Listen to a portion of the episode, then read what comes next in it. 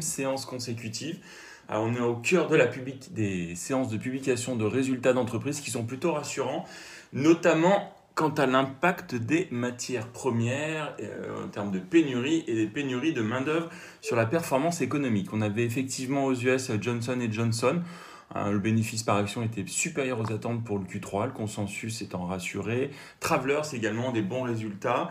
Euh, côté de Procter Gamble, par contre, l'impact de la hausse des coûts euh, pèse sur la rentabilité et donc le, groupe resserre un peu ses prévisions de croissance organique.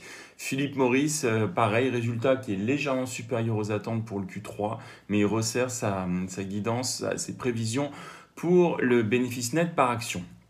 Euh, côté macro, vous avez euh, le board des gouverneurs de la Fed, euh, Christopher Waller, qui estime qu'il faudrait euh, débuter le tapering dès le mois de novembre, mais il ne prévoit pas cependant de hausse de taux dans l'immédiat.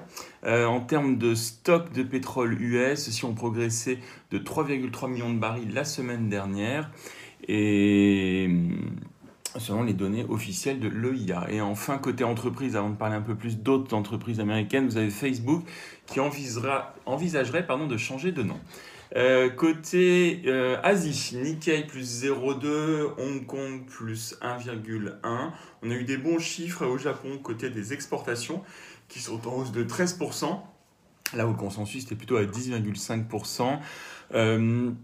Une bonne nouvelle côté des équipementiers, puisque vous avez Micron qui euh, parle d'investir un, peu plus de 7 milliards de dollars pour bâtir une nouvelle usine de puces DRAM au Japon, ce qui porte un peu l'ensemble du secteur.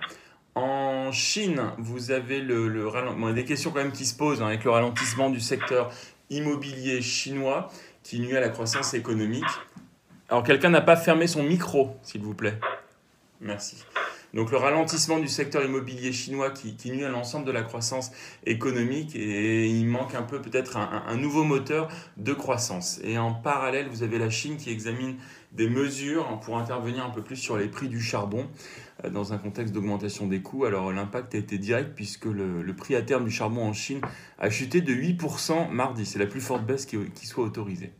En Europe hier, les indices étaient légèrement positifs. DAX plus 0,27, un CAC euh, étal, moins 0,05. On est toujours au cœur des publications de résultats. Euh, on notera juste qu'en Italie, vous avez la gauche qui s'impose aux élections municipales, qui conquiert Rome face au mouvement 5 étoiles. Euh, et on note également en France, avec l'augmentation euh, des prix du gros dans le gaz, hein, qui, qui, pèse sur les fournisseurs de gaz et d'électricité, alors certains restreignent leurs offres et d'autres sortent carrément du marché. Publications d'entreprises, donc là elles sont, assez nombreuses. On parlait des États-Unis tout à l'heure, je reviens un peu sur Netflix. Euh, qui a certes publié des bons résultats pour le, Q3, notamment avec des nouveaux un nouveau nombre d'abonnés en hausse de 4,4 millions. Euh, l'engouement pour Squid Game est, au cœur de ça. Cependant, on a le titre qui, est en légère correction en après-séance. Euh, United Airlines, vous avez des résultats qui sont supérieurs aux attentes, rebond de la demande. Et donc, euh, Micron, comme je le précisais, euh, qui a annoncé son investissement de un peu plus de 7 milliards de dollars. en parallèle, vous avez ASML hein, qui voit pour son quatrième trimestre un chiffre d'affaires compris entre 4,9 et 5,2 milliards d'euros, là où le consensus était plutôt à 5,23, donc une, légère déception. Chiffre d'affaires de Vinci euh, qui s'établit à 13,24 milliards d'euros, c'est exactement en ligne avec le consensus. Euh, la croissance organique peut être un petit peu plus décevante puisqu'elle est à 5,9%. Euh, le consensus était plutôt à 15,3%. Donc le groupe maintient cependant sa guidance 2021 en Kering. Euh, Kering, un chiffre d'affaires qui est bien supérieur au consensus, ainsi que sa croissance organique, hein, qui est à 12%, là le consensus était à 9%, euh, et le, groupe estime que, que, le quatrième trimestre sera très intense pour Gucci, notamment avec le lancement de la collection Aria.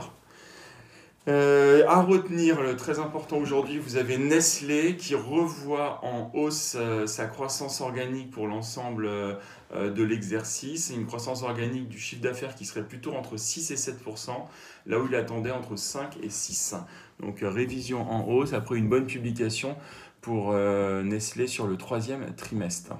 Euh, Axo Nobel, des chiffres qui sont en ligne, en ligne avec le, les, attentes. Euh, le groupe note quand même la hausse significative du coût des matières premières, donc ce qui pèsera sur sa marge.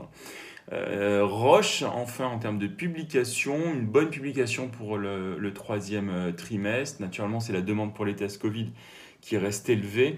Euh, le groupe resserre à la hausse quand même sa prévision de croissance de chiffre d'affaires, puisqu'elle serait légèrement supérieure à 5%, là où on était entre, dans une fourchette comprise entre 1 et 5%. Et j'en termine avec Crédit Suisse, qui s'est mis d'accord avec le département américain de la justice euh, concernant le litige sur le Mozambique. Le groupe paiera une amende de 475 millions de dollars. Mid and Small, Nantes, c'est à vous.